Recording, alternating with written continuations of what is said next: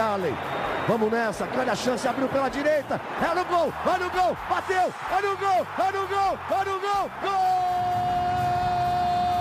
Adriano é o nome dele! Pegou, largou, tá viva dentro da grande área. O Fernandão bate! Gol! Faz o gol, garoto. Faz o gol, faz o gol, faz o gol, faz o gol. É no gol, é no gol, é no gol. É Um grande abraço a todos. Estamos iniciando o podcast do Esporte Clube Internacional, o episódio 136, após uma derrota acachapante. O Internacional no estádio Beira-Rio levou 3 a 0 do Grêmio. O Inter há 10, 15 dias, talvez menos, venceu o maior rival por 1 a 0 e poderia ter goleado. No clássico 436, a estratégia de Medina não funcionou. Roger Machado promoveu um nó tático. O Inter perdeu por 3 a 0 e agora tem mais uma vez o seu treinador e o seu departamento de futebol ameaçados. Claro que também vamos debater o futuro do futebol colorado com ou sem Alexander Medina. Eu quero começar contigo, Luca Pumes, te desejando tudo de bom e aquele abraço. Eu queria tuas impressões sobre o jogo e também sobre o ambiente no último sábado no estádio Beira Rio. Ah, irmão, foi piores dias da minha vida, sinceramente. É, ah, aí quem vai ouvir vai dizer é, o Luca é maluco, só se importa com futebol. Não, é porque, assim, de maneira geral, foi um dia muito difícil mesmo. É, ver gente inocente apanhar para começar né, antes de entrar no estádio gente com pai, com filho, é, o ambiente fica cada vez mais inóspito. É, a gente vê é, pai com, com criança encurralado em restaurante, para começar. É, e, e, isso é, é lamentável, porque a, a, as gerações futuras de Colorado estão ali, né? Aí, tipo, vai criar uma memória traumática nas crianças aí. Obviamente, se alguém fizer alguma coisa contra a polícia, é, é dever da polícia revidar, ou um cidadão para outro cidadão. Mas enfim, eu fiquei muito triste de ver isso, fiquei muito preocupado com algumas pessoas que eu gostava, que eu gosto, na verdade, eu não deixei de gostar, mas enfim, com algumas pessoas que eu gosto, porque tipo, as pessoas que frequentam ali, né, o espaço e a gente não vê quem é que tá apanhando ali, enfim, é, é o problema é, é muito grande. Mas enfim, se tratando apenas de futebol, aí a minha outra parte da tristeza, é, poucas vezes eu me senti tão humilhado dentro de casa, tão humilhado, sair do Brasil tão humilhado. É, acho que sensação parecida com a que eu senti é, depois desse 3 a 0 só na final da Copa do Brasil, assim, da, contra o Atlético Paranaense. A última vez que, que eu lembro de ter sentido uma coisa tão, tão triste, assim, se sentir tão desesperançoso, assim, porque, tipo, a gente, ah, óbvio, né, futebol é futebol, o jogo é jogado, os clichês são assim, né, é, dá para virar lá, lá da mesma maneira que eles fizeram, que eles fizeram aqui. Isso, teoricamente, né, a grande questão é, a partir do primeiro gol do Grêmio, eu já sentia que o Inter não ia virar aquele jogo. Quando o Inter tomou o segundo, sabe quando é, é tão óbvio para ti, tu tá vendo que não vai sair uh, coelho daquele mato ali. Não vai sair, não vai sair, não tem condição. O Inter não demonstrou em momento nenhum é, que pudesse, tipo, se remobilizar e controlar a partida de novo e virar de fato. Nenhum momento pareceu isso. Mas, enfim, é uma, é uma tristeza pra gente. Eu me senti muito mal, saí do estádio muito mal. E até agora eu vou falar para vocês que não que eu esteja meio abalado, estou um pouco sem voz, peço desculpa ao ouvinte aí, porque eu cantei o máximo que eu pude, é, que alguém tem que fazer, alguém tem que doar o seu máximo é, pelo time, né? Nem que seja torcida, mas claramente tem gente ali que não quer mais jogar pelo Inter. Ô Tomás, nós conversamos no pré-grenal com o Luca, também com o Luciano Potter, e, e, a tua visão, não que ela fosse pessimista, mas ela era um pouquinho mais realista, de que o Inter na temporada não vinha jogando bem, enfrentou um adversário fragilizado no último clássico Grenal, e, e me parece que a tua visão foi confirmada, Tomás. O Grêmio recheou o meio campo, o Grêmio explorou as costas dos laterais, algo que a gente também bateu na tecla, e o Grêmio acabou vencedor por ali, Tomás. Um grande abraço. Um abração, Bruno. Um abração, Luca. O Luca tá com uma voz bem para baixo, né? Dá para ver que a porrada que ele levou sábado foi grande, né? Mas, uh, pois é, Bruno, eu citei, né? Nós conversamos no, na última edição do podcast que o Inter apresentava problemas e os problemas eram em todas as partes do campo, né? O Grenal do, da primeira fase foi, foi quase um engana-bobo, né? Porque o Grêmio foi muito mal. O Grêmio ofereceu o meio de campo para o Inter e o Inter aproveitou ali, mas aquilo ali, até por todos nós conhecemos o Roger, ali não ia, repetir, não ia ser repetido, né? E o Inter teria que arranjar uma forma de tentar surpreender o Grêmio mais uma vez. E o Inter parece que acreditou que uh, jogando da mesma forma ganharia o natural. E foi justamente o contrário, né? O Inter, por mais que o Cacique e o, e o Emílio Papaléuzinho tenham achado que o Inter tenha feito um jogo equilibrado com o Grêmio, isso não aconteceu, né? O Inter foi engolido, né? O Inter podia ter tomado 4, 5 a 0 do, do Grêmio, que não seria injusto, porque o Inter repete os problemas. O Inter é um time horizontal, só toca para o lado, né? E tem muita, erra muito passe. O Inter tem muita dificuldade para chutar, quase não chuta, e atrás a zaga está sempre exposta, né? A zaga é muito frágil, comete muitos erros. O primeiro gol, uh, o, o Kaique não consegue cortar, e aí o Elias tem o campo inteiro para avançar até o gol. E aí no segundo gol, um, o Cuesta e o Daniel erram. O terceiro gol também tem outros problemas defensivos, né? Aquele, um, aquela bola que fica rebatendo ali, ninguém consegue tirar. Então o Inter se repete, os problemas se acumulam. E o que aconteceu foi o Grêmio uh, quase, né? Tá com, uh, digamos assim, oito dedos, né?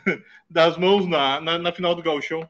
É, o, o, vice de futebol Emílio Papaléu disse depois do Grenal que o Inter não vai ter mudanças na comissão técnica até quarta-feira, data do clássico 437, e o discurso do pós-jogo foi tão assustador quanto a atuação do Internacional, porque o Medina fala em oportunidade linda de reverter o quadro, que é do futebol, que faz parte do jogo, que o Inter foi protagonista, que o Inter teve a bola.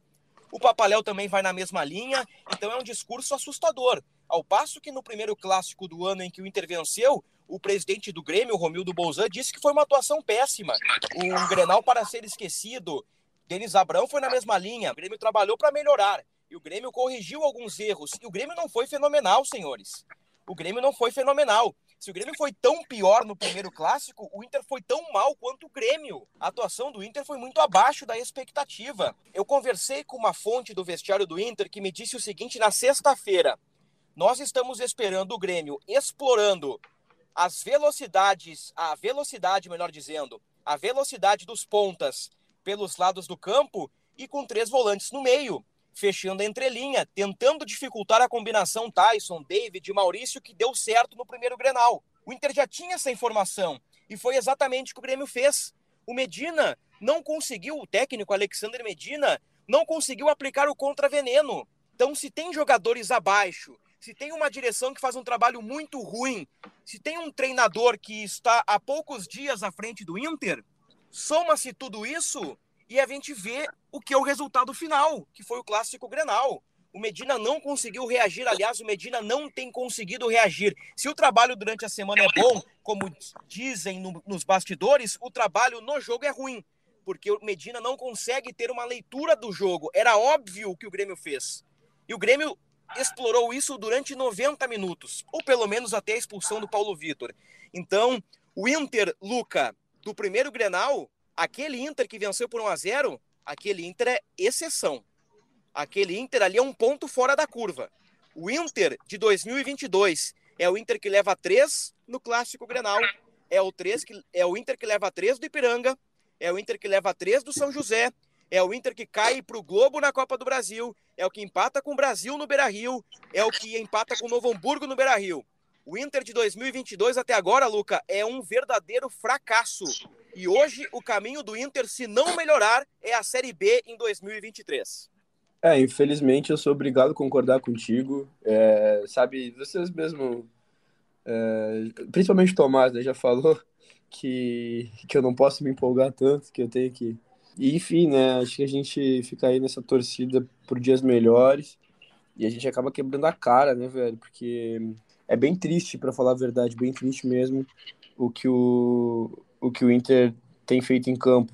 Eu só preciso salientar, assim, é, que é assustador, de fato, o discurso pós-Grenal. Nossa, é assustador demais, demais, demais, demais, demais. A gente tomou três em casa, no mata-mata. O Inter pipoca, o Inter pipoca no mata-mata, cada vez mais a gente. É a mesma coisa, por exemplo, ano passado, que a gente pegou, meteu o Olímpia duas vezes lá e cai, depois na fase, quando, assim, na hora do, do famoso pega para capar, nós entregamos tudo de mão beijada pro, pro Olímpia. Agora a mesma Ô, coisa ô, ali. Luca. Acabamos, acabamos de pegar o Grêmio, ganhamos do Grêmio com naturalidade, fizemos um bom jogo, mas é aquilo que eu digo, a gente não sabe qual Inter vai entrar em campo. Parece um eletrocardiograma com muitos pontos baixos. Ô, ô Luca, eu discordo de ti, não, não, não existe eletrocardiograma. O eletrocardiograma foi a dúvida levantada no Grenal. E a atuação, no- eu digo no primeiro Grenal, porque o Inter vinha num, num marasmo, numa regularidade de atuações razoáveis, ruins, flertando com péssimo, aí melhora um pouquinho, aí o Grenal sobe um pouquinho. Opa, olha aí a cara do Medina. Encaixou o jogo do Medina. Mas no podcast do Grêmio, Luca, e sempre tem um adversário do outro lado, e eu acho que isso é, é- é relevante, nós falamos. Gente, o Grêmio foi muito mal. O Roger escalou um cara no meio-campo. Só tinha o Thiago Santos batendo cabeça. O Tomás brincou e, e- e brincou com razão. O Tomás falou a verdade. Era o 4-2-4 do Roger. Então o Inter aproveitou um adversário muito frágil. O Grêmio não é maravilhoso, repito. O Grêmio é um time limitadíssimo que venceu um internacional que até agora é horroroso na temporada, Luca. Não- então eu, eu discordo respeitosamente do amigo. Não existe eletrocardiograma. Não existe. O Inter é um marasmo, é uma linha reta que subiu um pouquinho no Grenal e cada vez mais afunda. É, e, mas e- e- e é momento, é momento chave, Luca. É momento chave. Ou a direção põe a cara de novo a bater e diz que Medina é o cara e banca, ou tá na hora da mudança.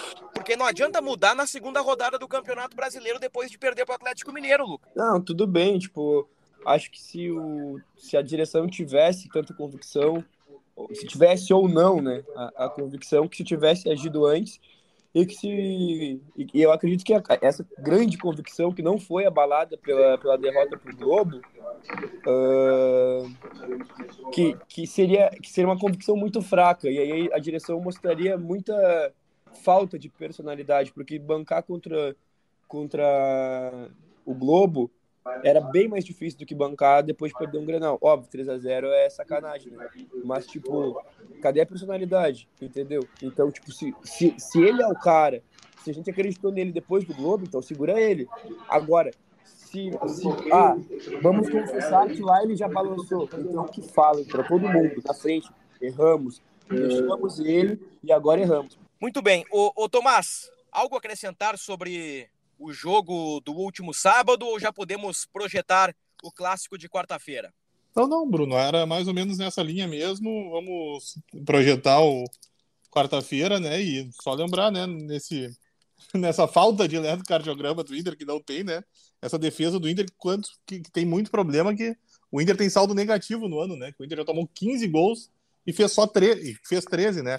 O, o Inter tem saldo de menos 2 na temporada e isso mostra o tamanho do, dos problemas que o Inter enfrenta, né? É curioso, né? Porque todos, todos sabiam que, que o Grêmio, de algum modo, ia explorar o, o, o lado do Paulo Vitor e o lado do Bustos. Porque como o Inter joga em linha alta, na teoria pressionando, mas é um time que perde e não pressiona, é um time que marca muito mal, é um time que marca mal quando tá com as linhas baixas e é um time que marca mal quando tá com as linhas altas. O primeiro gol do Grêmio é um exemplo disso, lançamento do Nicolas, falha do Kaique Rocha, o, o, o gol do Elias. Antes da expulsão, Paulo Vitor estava levando a pior em todas para o Campas. E o Paulo Vitor não teve a proteção esperada, não houve um trabalho de cobertura. Então, o, o Inter, que no bastidor disse que a semana Grenal foi muito boa, foi muito proveitosa, que os treinos foram bons, na prática nós não vimos absolutamente nada. O Grêmio fez uma estratégia óbvia, vamos lá. A gente está falando do nó tático do Roger, mas o Roger fez o óbvio, ele reforçou o meio-campo, tirou o Thiago Santos e colocou dois caras rápidos. No caso, o Elias, um cara rápido e um habilidoso para cima do Paulo Vitor. Então, o, o, o, Luca, pelo que eu entendi, uh, defenderia a continuidade do Medina, pelo que eu entendi do, do, da tua fala, Luca. Mas, mas é interessante, né? Pô, o vestiário tá com cara, o, o relato de que os treinos são bons, a gente acompanha no dia a dia, agora com o CT liberado, 15 minutos do aquecimento. Eu nunca vi um treino tático do Medina. Tomás também não. Uh, nós não temos aqui como afirmar se os treinos são bons ou não. No bastidor dizem que é. Então eu fico me perguntando qual seria o problema se o trabalho é bom. No jogo ô, a gente não vê nada. Ô, ô Bruno, tipo assim, ó, não que eu defenda a permanência dele.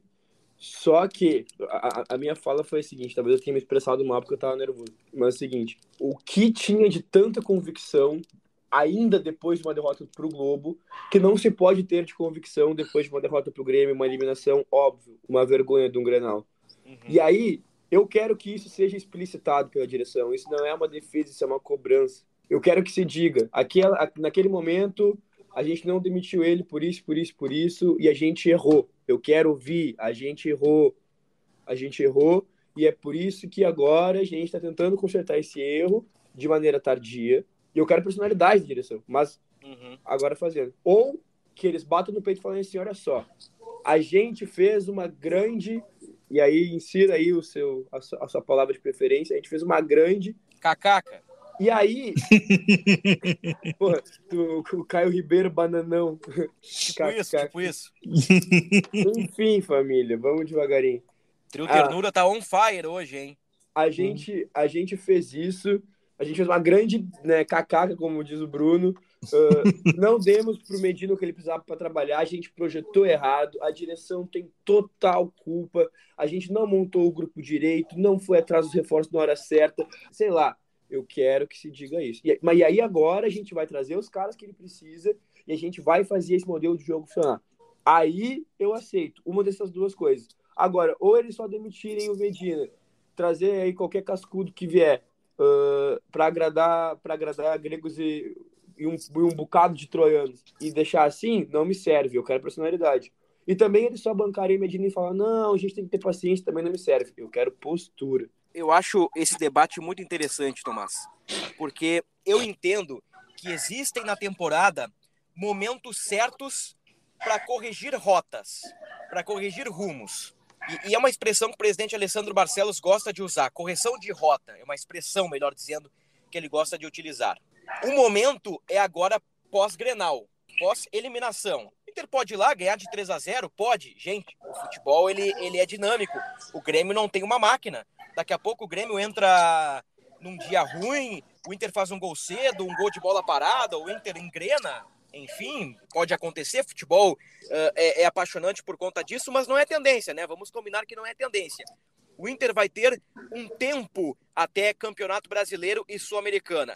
Aí, Luca, que vem a personalidade. Ou o Inter acaba de uma vez por todas com essa novela e diz: Medina é o treinador, custe o que custar, porque reforços estão chegando, ou que o Inter faça uma mudança e consiga fazer uma intertemporada até o início do Campeonato Brasileiro, adicionando os caras que estão chegando, entre eles Wanderson e Alemão.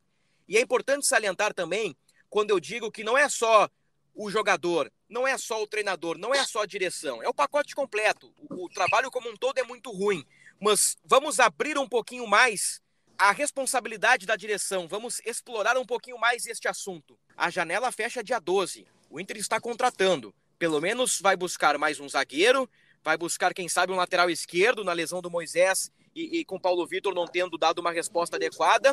E o Inter não tem diretor executivo.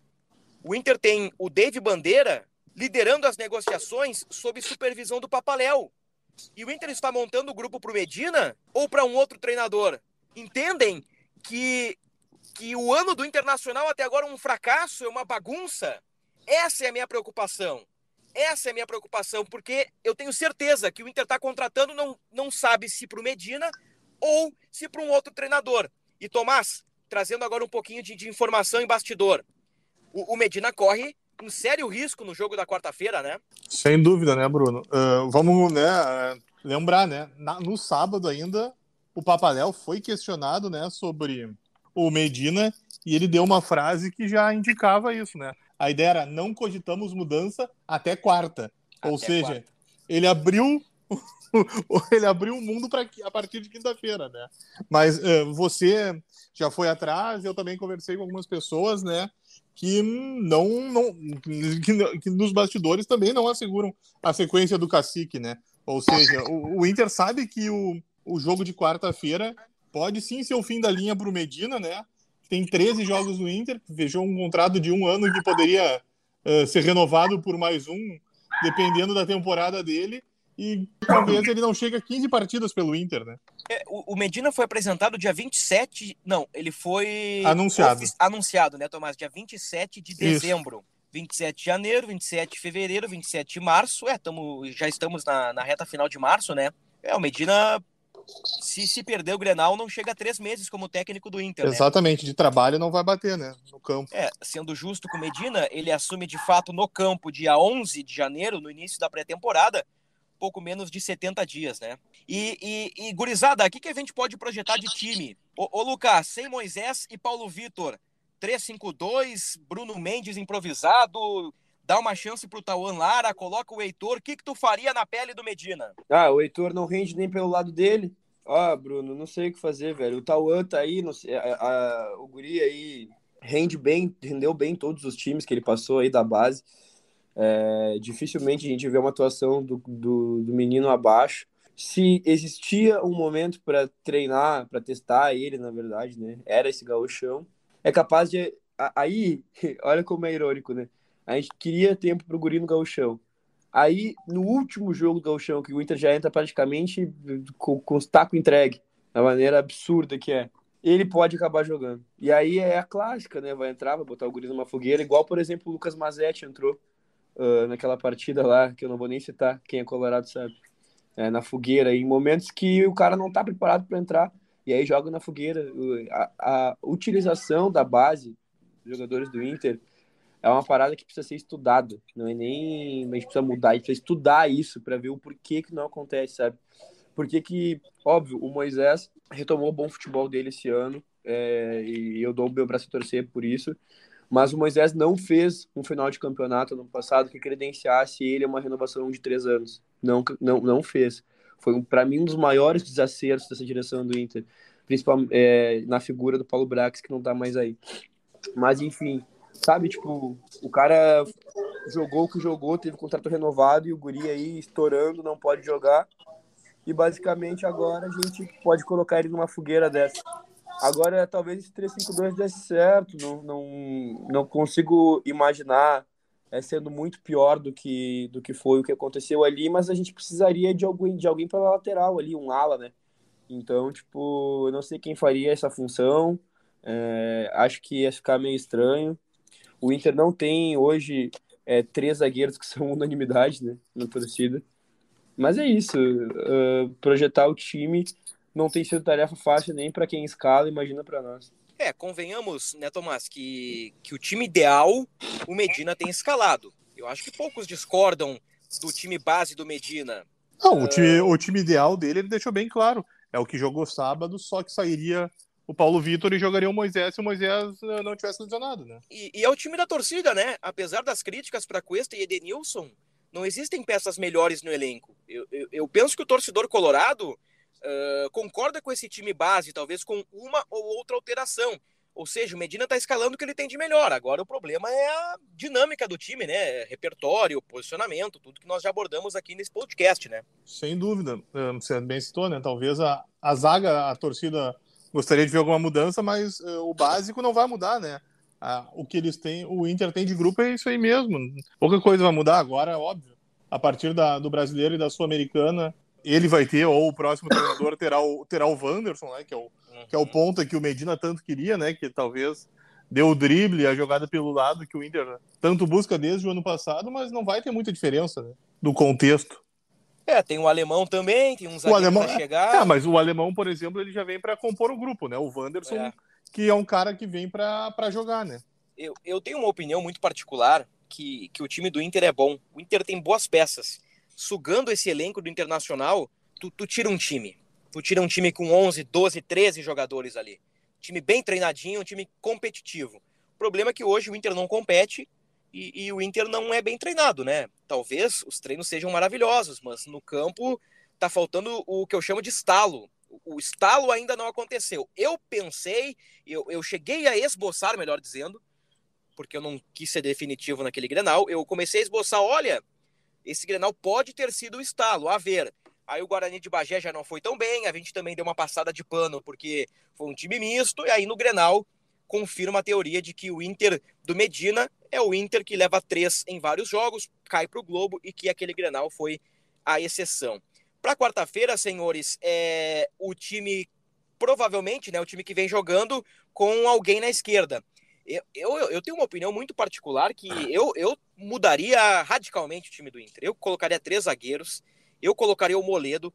Se eu fosse o treinador, eu sentaria com o Moledo, perguntaria: e aí, velho, tá na hora de voltar? Se eu recebesse um positivo do cara, sendo um zagueiro experiente, entra Moledo com Bruno Mendes e Cuesta, preserva o Kaique. O, o Kaique falhou nos últimos dois jogos. Bustos de um lado, Maurício do outro.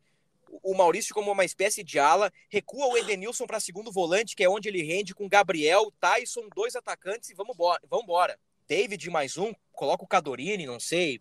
Tentar dar uma mudada, uma, uma respirada, Luca. O Inter precisa oxigenar precisa dar uma oxigenada aí. Tem, tem alguns caras que realmente não podem continuar jogando. O, o Paulo Vitor, por exemplo, eu não sei se o Paulo Vitor volta a jogar com a camisa do Inter. Mas, mas por que isso? Existe alguma negociação ou está sendo definitivo em relação não, à é, é, é, a atuação é, dele? Não, é uma opinião minha, tá? É opinião minha, não tem informação. O, o Bruno tá falando em razão do clima, entendeu? Que tá em cima dele, porque ele já era contestado em razão da, da, da dificuldade que ele tem na marcação e o Grenal, né? Além dos, da dificuldade que ele teve, ele ainda acabou expulso, Isso. né? E, a, Exatamente e, a, e arrebentou com o time do Inter. Vamos e tá vemos, vamos e né? vemos.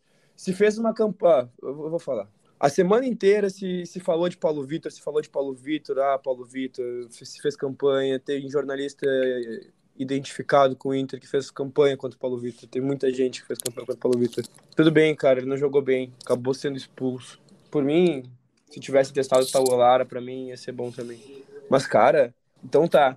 Que clima tem, então, pro, pro Imaculado, que não pode ser mexido na equipe? Vitor Cuesta, que entregou a bola no pé do cara, que vem falhando. Os dois primeiros gols do Inter não passaram por falhas do Paulo Vitor.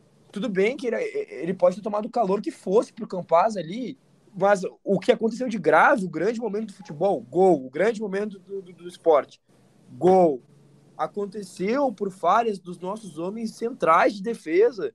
O Inter entregou uma bola, o Kaique não conseguiu. Nem três Kaiques iam buscar o Elias Manuel ali. Depois o Vitor Cuesta, ridículo. Eu não, eu não, eu não pago imposto para falar que cada vez mais o futebol do Vitor Cuesta é sofrível. Antes era só no jogo aéreo, agora no, no chão também. Ele é bom de interceptação, pode ser que seja, mas cada vez mais ele se atrapalha. E para fechar o Daniel, que é um cara que eu adoro, um jogador pô, que, que, salvou o Inter várias e várias e várias vezes, falhou sim no segundo gol do Grêmio e ainda fez um pênalti ridículo, ridículo. Um pênalti que, que eu não. Olha, é difícil tu ver no futebol profissional um pênalti daquele jeito, de um goleiro sair na linha de fundo. Já é difícil tu, tu ver o goleiro derrubar o cara e ser pênalti assim no mano a mano ainda mais na linha de fundo, cara. Ele chegou todo atrapalhado. E aí, o Paulo Vitor não tem mais clima para jogar no Beira-Rio. Sendo que os caras ali, jogadores muito mais cascudos, muito mais experientes, com muito mais rodagem, muito mais testados, com muito mais história no Inter, fizeram a bobagem que fizeram. Eu, eu, eu entendo e, e penso, Luca, que teus argumentos têm, têm coerência e têm lógica. Mas eu só quero discordar num grãozinho de areia, tá? Que talvez faça a diferença. O, o Cuesta e o Edenilson são jogadores melhores que o Paulo Vitor. Eu até agora vi uma qualidade muito pequena no futebol do, do, do Paulo Vitor, que foi mais um jogador prospectado, né? Mais uma contratação do Inter que aparentemente não deu certo. E, e não é campanha contra o jogador, tá? Não, não tô pegando no pé porque é o Paulo Vitor, mas sai o Edenilson, entra quem? Sai o Cuesta, entra quem? Ah, mas eu nem falei de Edenilson agora. É, não, não, mas... tudo bem, mas a, a gente sabe que tu, que tu tem algumas restrições ao Edenilson de 2022, tá? Que, que não vem jogando bem. Mas o Edenilson, cara, tecnicamente, no papel, na teoria, é um dos melhores. Aí vai tirar um dos melhores para colocar quem? Quem é que mas... tem no banco de reservas? É a teoria que eu digo. O Inter tem 11, 12, 13 jogadores, dá para formar um time desde que ele seja bem treinado e competitivo. Hoje mas o Inter aí... não compete e não é bem treinado. O que, que acontece? Os jogadores sucumbem. Mas aí é a questão do que eu falo há muito tempo, da oxigenação. Quando eu falo que claramente há jogadores que não querem jogar pelo Inter, é sobre isso. O cara pode ser a bola que for, se ele decidir que ele não vai jogar bola, ele não vai jogar bola.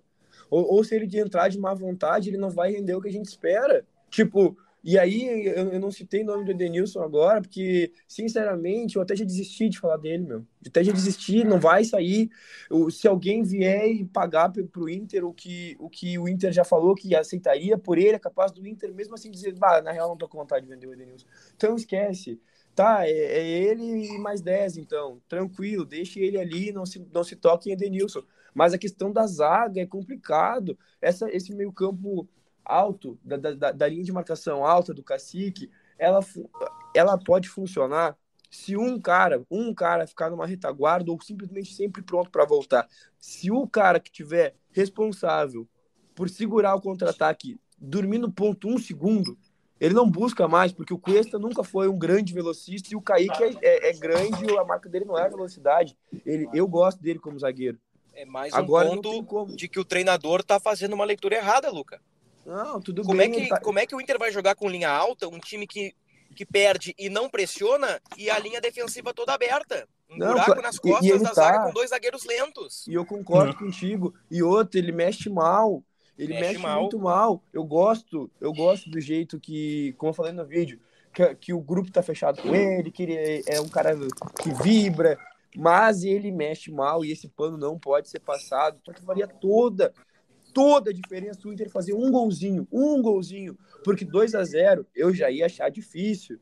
Eu já ia achar difícil. Mas, pô, todo mundo concorda que é mais fácil, porque é uma questão lógica, não tem o uhum. que dizer, entendeu? Não, até porque não tem gol qualificado, né, Luke? É saldo simples, ou seja, 3 a 1 pro Grêmio no Beira-Rio, 2 a 0 pro Inter na Arena levaria a decisão para os pênaltis. Pronto. Então, um gol do Inter ali faria a diferença, mas agora 3 a 0 fica praticamente inviável, né? Não, pô, porque ainda mais que Grenal é um jogo que seguido dá 0 a 0 seguido dá 1 a 1 dá um 0 a 0 entendeu? Aí tu vai esperar que aconteça duas goleadas seguidas, uma para um lado e outra para o outro. Ah, é, eu, eu, eu, não descarto uma goleada do Inter. Não descarto. O Inter tá muito mal, tá muito mal, mas o Grêmio também não está bem. Então, assim, ó, nós estamos analisando um clássico de dois times com respeito, eu digo isso, tá? Eu não tô uh, querendo desrespeitar os profissionais, mas hoje o time do Grêmio e o time do Inter, os dois são ruins. Existem bons jogadores, principalmente do lado do Inter? Existem. Jogadores que já mostraram um bom futebol e um grande potencial. Mas hoje, dentro do time, dentro da engrenagem, como não há ideia de jogo, não há repertório, a defesa é uma peneira, o, o meio-campo do Inter não se encontra, os jogadores são despotencializados. Bom, senhores, nosso tempo está estourado. Nós vamos voltar a conversar na quinta-feira, aí com mais calma, com mais tranquilidade já com o resultado do Grenal, com o Inter classificado ou eliminado, porque a partir de quinta-feira, se o Inter cair do gauchão e essa é a tendência, nós podemos analisar o Inter já com uma outra cara, com ou sem Medina, com ou sem reforços, já imaginando Campeonato Brasileiro e Copa Sul-Americana. Fechado, Lucas. Muito obrigado. Aquele abraço.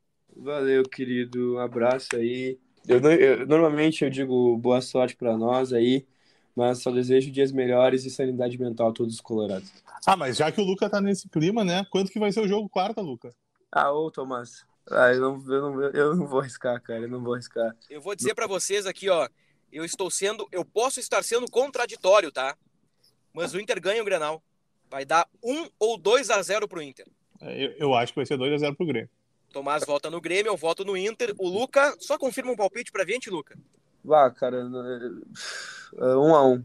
Um a um. Tá, então tá aí cada um numa coluna. Eu na coluna vermelha, o Tomás na coluna azul, o, o Luca na coluna do meio. Mas Tomás que eu vou estar tá na torcida, porque eu ah, sou óbvio, claro, 10 claro. minutos antes do jogo eu se transformo, eu vou abrir aquele aquele ah. Pinhote, aquele Vinícius, e aí vamos ver a magia acontecer. Sensacional. E com, a, e com, a, e com a capa do Batman, né? Pode dar certo, né? A capa do Batman, cara. Dá. Chega, chega pra mim, chega. Tomás, aquele abraço, Tomás. abração, Bruno. abração, Luca. Hoje, nosso podcast ele foi um pouquinho ácido, um pouquinho duro, mas eu acho que realista. Então, torcedor colorado, torcedora colorada, a gente agradece a tua companhia, a gente agradece a tua audiência. Este foi o episódio 136 do podcast do Campeão de Tudo. Voltamos na quinta-feira, voltamos depois do Grenal, analisando tudo o que acontece no lado vermelho. Um abraço.